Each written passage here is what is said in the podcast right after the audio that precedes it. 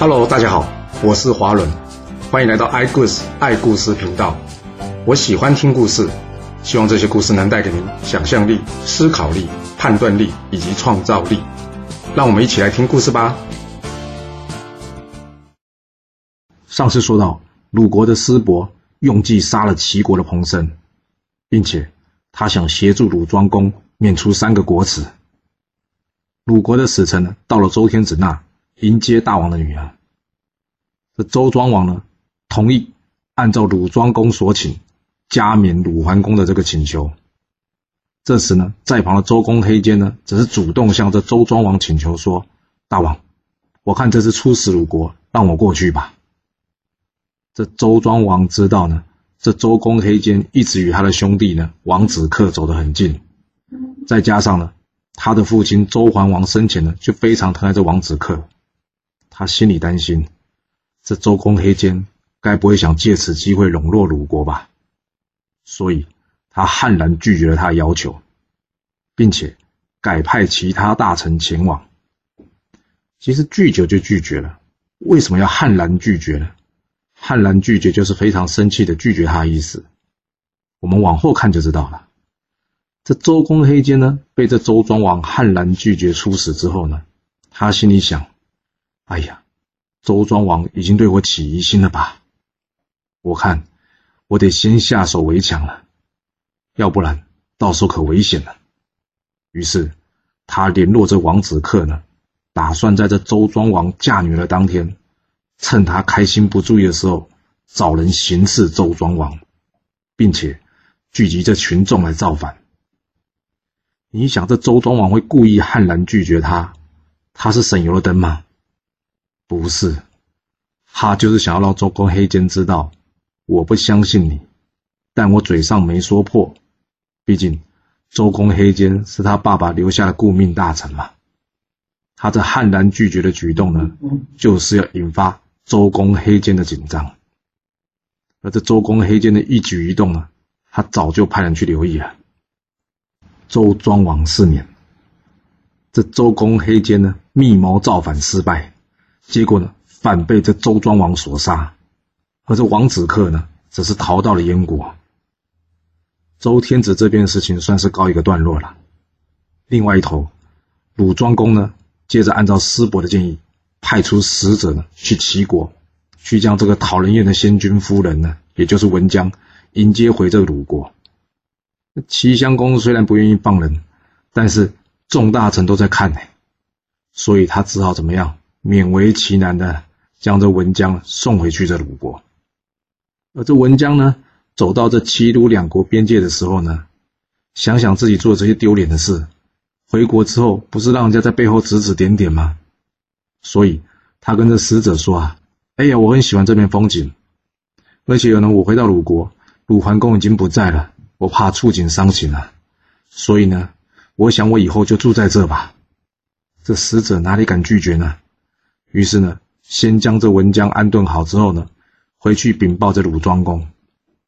鲁庄公也知道呢，这文姜是无脸回国啊，而且对他来说，一来文姜回国，他面子上也不好看；二来，若是相处不好呢，不是又得罪齐国吗？所以，他决定呢，就按照文姜的请求吧，他派人到齐鲁边境呢，帮文姜盖了一间房子。同时呢，要求手下的人经常去照顾文姜的生活所需，把这两件事都处理好了，接下来就是要帮齐国主婚了。我们回头再说这齐襄公吧，他做了这样的事情呢，又被彭生呢当着众大臣面前给说破。所谓好事不出门呢，坏事传千里，这一时之间呢，几乎全国都知道了。大家想都没想到，哎呀，自己国君怎么会那么不要脸啊？那齐襄公一想，嗯，看来我得做些事呢，来转移国内这个舆情呢，不然大家每天在后面指指点点说我也不太好。但是要做什么事呢？嗯，打仗，打仗最容易移转人民的注意了，因为一打仗呢，死的呢多是平民，谁会不关心自己或是亲友的生命呢？一旦将人民的心思呢放在自己跟亲友的生命之上。就没有人会来关心我的事了。不过这打仗也得师出有名，而且这次还一定得打赢呢。你看看现在人民的反应呢？要是师出无名或是打败了，搞不好还酿成民变呢。嗯，现在看起来，这个郑国呢弑兄篡位，魏国呢将国君赶走。这两国我出兵讨伐他呢，都是名正言顺。哎，不行不行。这魏国的新君呢，跟我都是周天子的女婿，现在不适合。嗯，看来还是要找郑国下手好了。不过现在呢，齐国民心士气低落，我讨伐郑国到底能不能打赢呢？哎，有了，干脆先试探看看好了。嗯，就这么做吧。想好了之后呢，齐襄公呢派出使者呢去这个郑国。假装说呢要与他们结盟，并且约好了地方会面结盟。这郑国的新君公子们呢，收到这个会盟的邀请书信之后呢，哇，开心的整个快跳起来。他想，有这齐国大国做靠山，那我在郑国的位置就稳了啦。所以呢，马上去通知这个高渠弥跟祭祖，要他们两个准备一下，一同前往。高渠弥一听到了，他也很开心，于是呢。马上奉命行事，但是祭祖呢？祭祖呢，却假装称病，请人回复这公子们说：“哎呀，老臣生病，无法陪同前往啊。”这郑国的大夫袁凡呢，借着去探望祭祖身体健康的这个借口呢，来看他了。他问这个祭祖啊：“这齐郑会盟是好事啊，而且我看你身体没到不能出门地步。”你为什么不一同前往啊？祭祖回答着袁凡说：“这齐侯呢，性情本就凶狠残暴，加上先君呢，郑昭公跟他的关系不错。今天这齐国大国无端端来找我们小国会盟，你觉得是有什么好心吗？我怕是呢，这一趟要是跟他们一起出门呢，会成为一趟死亡之旅啊。”这袁凡接着问啊：“那假设公子们被杀了？”要由谁来继位呢？祭祖说：“当然是公子仪啦。”袁凡说：“嗯，好，我知道了。”离开之后呢，袁凡心里想：“大家都说呢是祭祖足智多谋，嗯，我刚好用这件事来看他说的准不准。”会盟的时间终于到了，这齐襄公呢与公子们一同登台，准备歃血为盟。这时候，齐襄公牵着公子们的手，突然就问道：“哎，你哥哥郑昭公是怎么死的？”这公子们被这突如其来的一问呢，吓得说不出话来。在旁的高渠弥呢，马上代替他回答说：“这先君郑昭公是因病而死的。”君侯为何突然间问这件事啊？齐襄公接着说：“哦，我怎么记得？”贵国对外说郑昭公是死在祭祀途中被盗贼所杀，怎么这回他就变成病死的呢？这郑昭公的死因原本就是高渠弥对外随便说了一个谎，想说有个说法就行了，没想到他自己都忘了自己说过的话。这个时候呢，高渠弥赶紧改口说：“啊，对对对对对，先君呢本来就有病，后来呢被这盗贼一下就吓死了，可以说是病死的。”也可以说是被盗贼所杀的。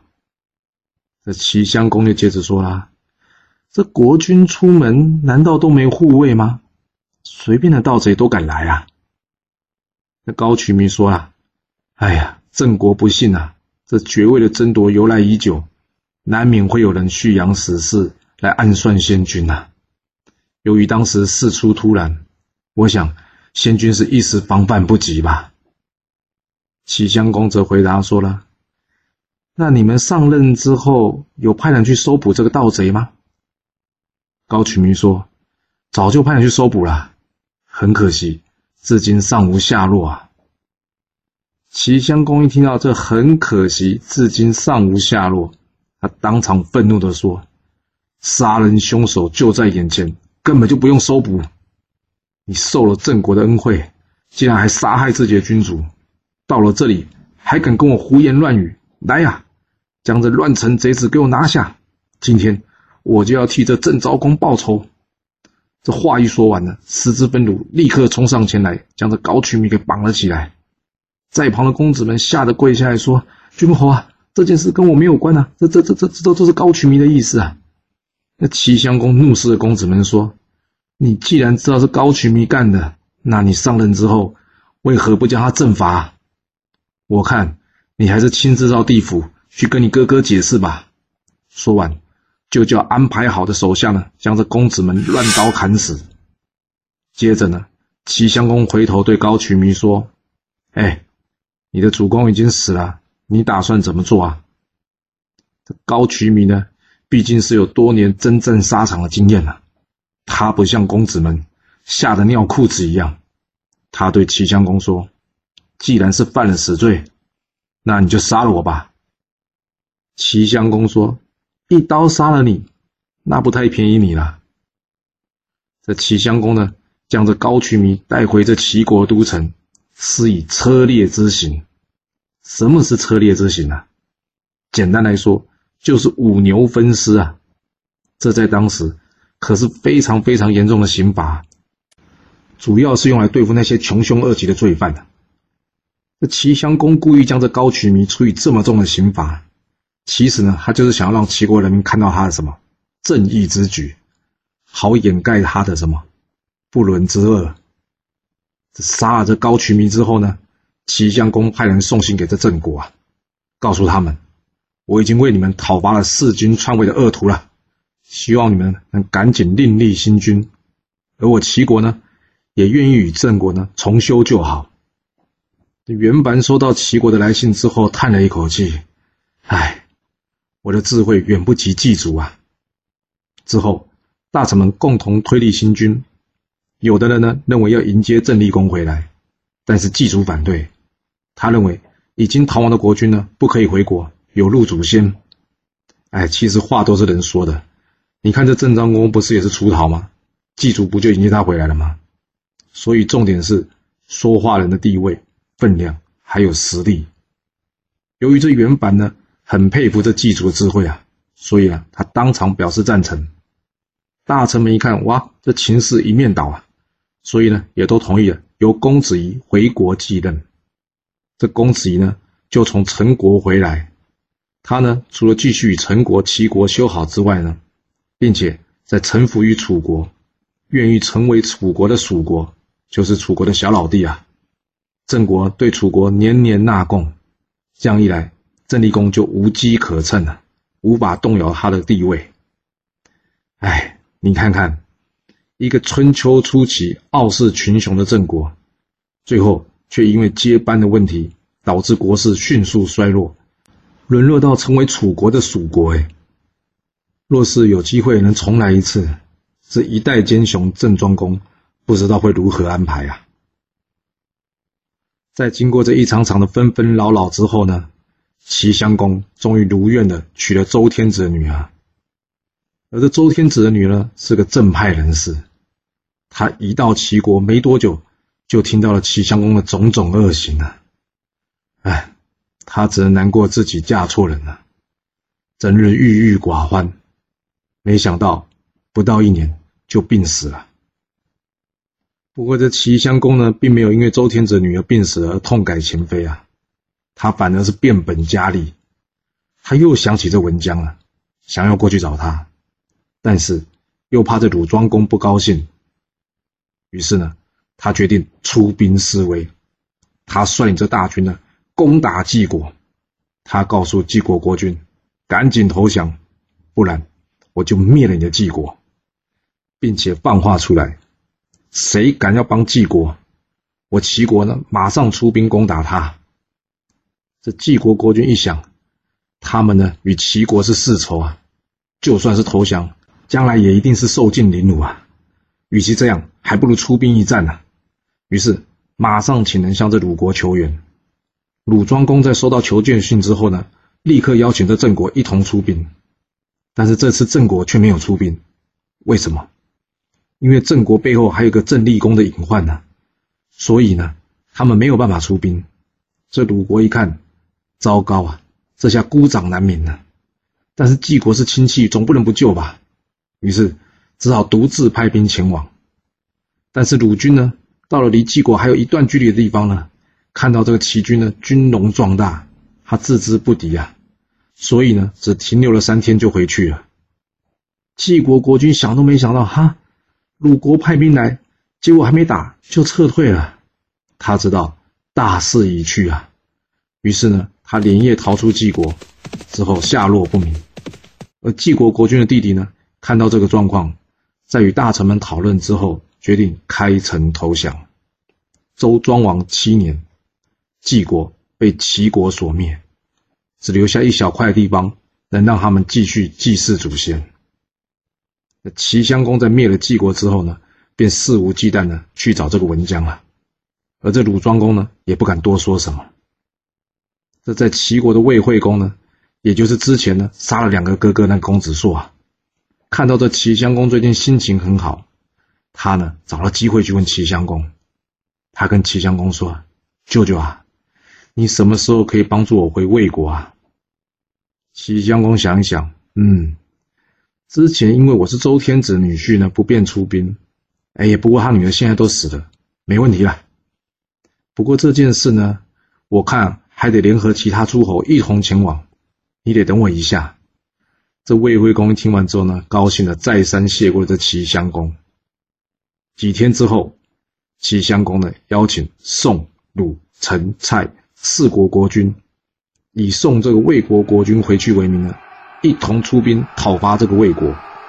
哦，这齐襄公派出了五百乘的兵车呢，他与这个魏惠公呢一同来到这魏国的边界，等待其他四国军队的到来。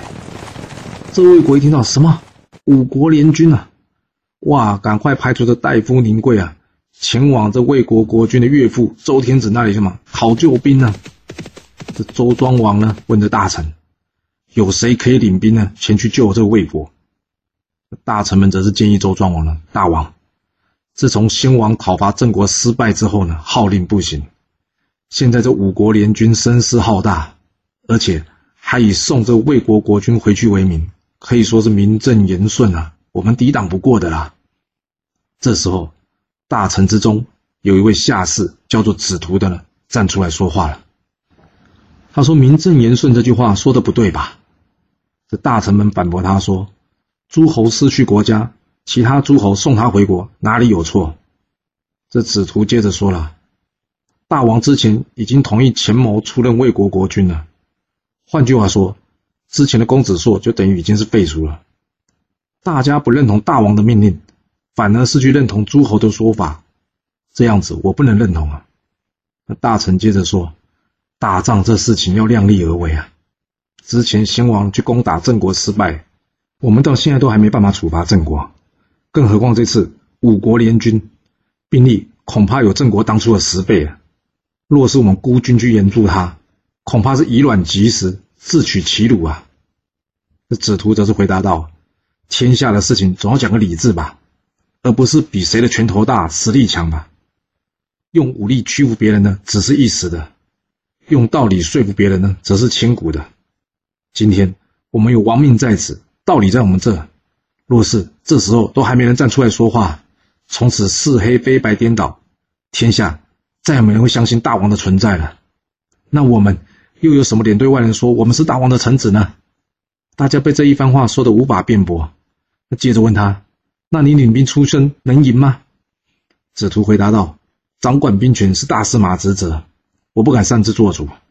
但是，若是真的没有人愿意前往，我愿意主动请求出战。”周庄王问他：“你真的有把握能打赢吗？”子图说：“今天出兵，道理在我们这。我有文王、武王、宣王、平王这些先王在天之灵的保佑，我对这些诸侯仗义直言。”而这五国国君都是知道自己做错了，一定会退兵的。我只能说，这不是我的功劳，而是先王显灵啊。这时候，也有大臣觉得子图说这话实在是有道理的，所以他也建议由子图领兵出征。于是，周庄王决定了，派这子图呢前往去救援这个魏国。但这反对派的大臣心里想：哇，这子图要是真的是战胜了，将来。会不会影响到他们的地位啊？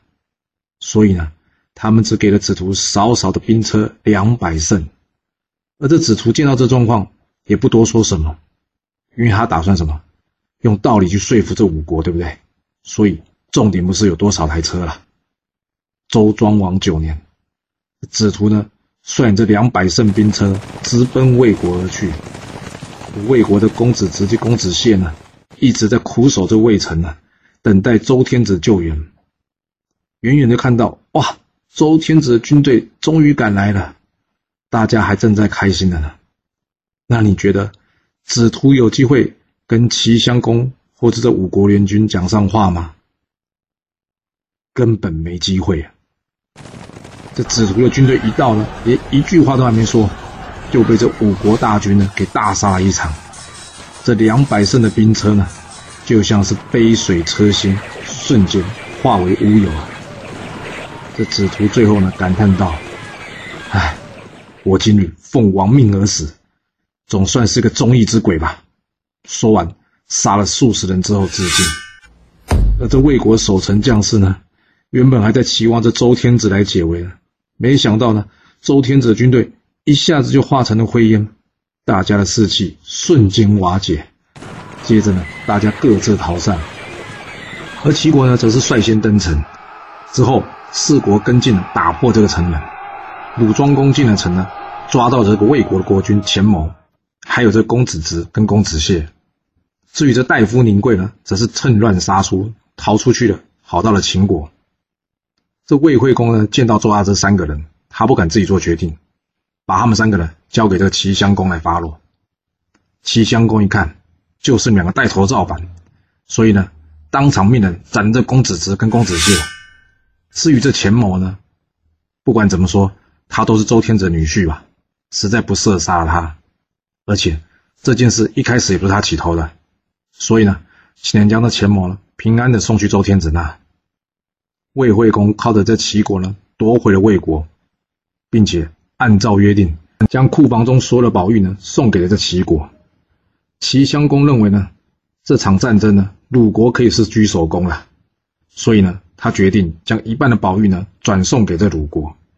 哎呦，齐襄公怎么突然间那么大方了？才不是嘞，因为这文姜还在鲁国嘛，齐襄公总得对鲁国好一点吧。另外，他还要这魏惠公呢拿出其他财宝来感谢这宋、陈、蔡等三国。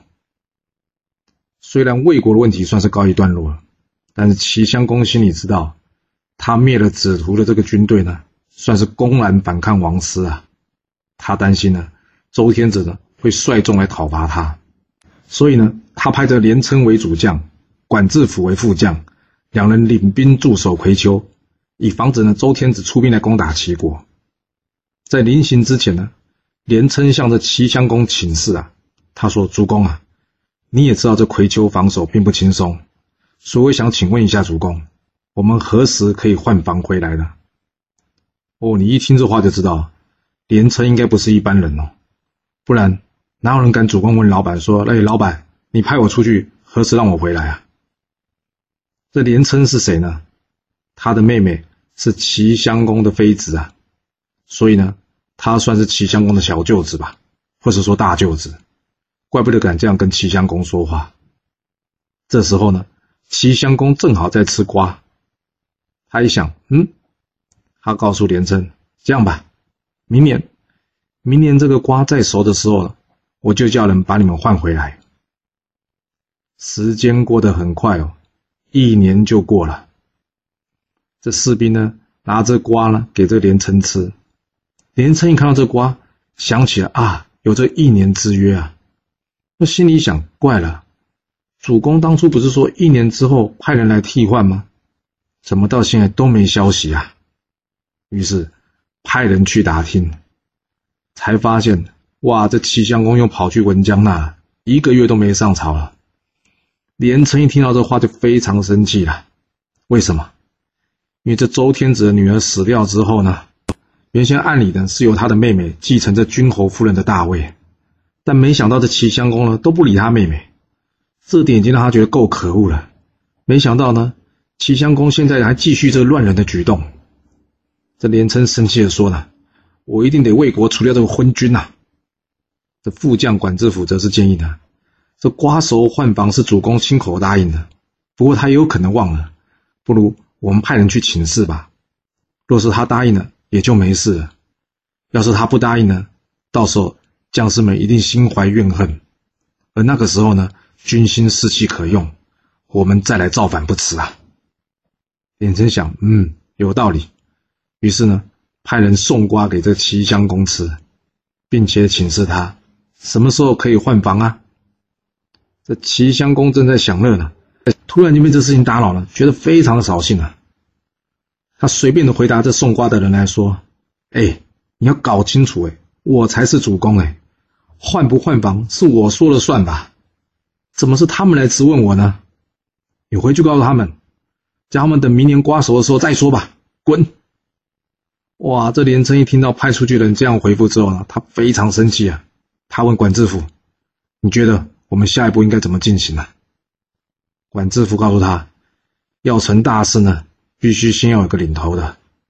这公孙无知呢，是主公的堂兄弟，原本先君呢也很喜欢他的，但后来呢，主公即位，先是这公孙无知呢与主公玩角力的时候呢，把主公摔得很难看，让主公不高兴。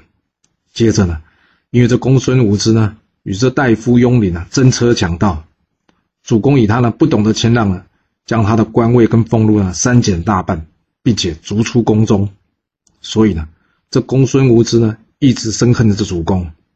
若是我们可以找人秘密通知他，来个里应外合，一定能成功的。连城接着问：“那我们要什么时候动手？”管制府说：“这主公喜欢打仗打猎，他一出城呢，就像是猛虎离开巢穴了，所以。”我们只要知道他何时外出，想要除掉他，根本就不是难事。严琛心里一想，嗯，这个不难。我妹妹被主公冷落之后呢，早就心生不满。我写封密函给他，还有这公孙无知，请他们两个人合作呢，并且留意主公何时外出，一有机会，马上通知我们。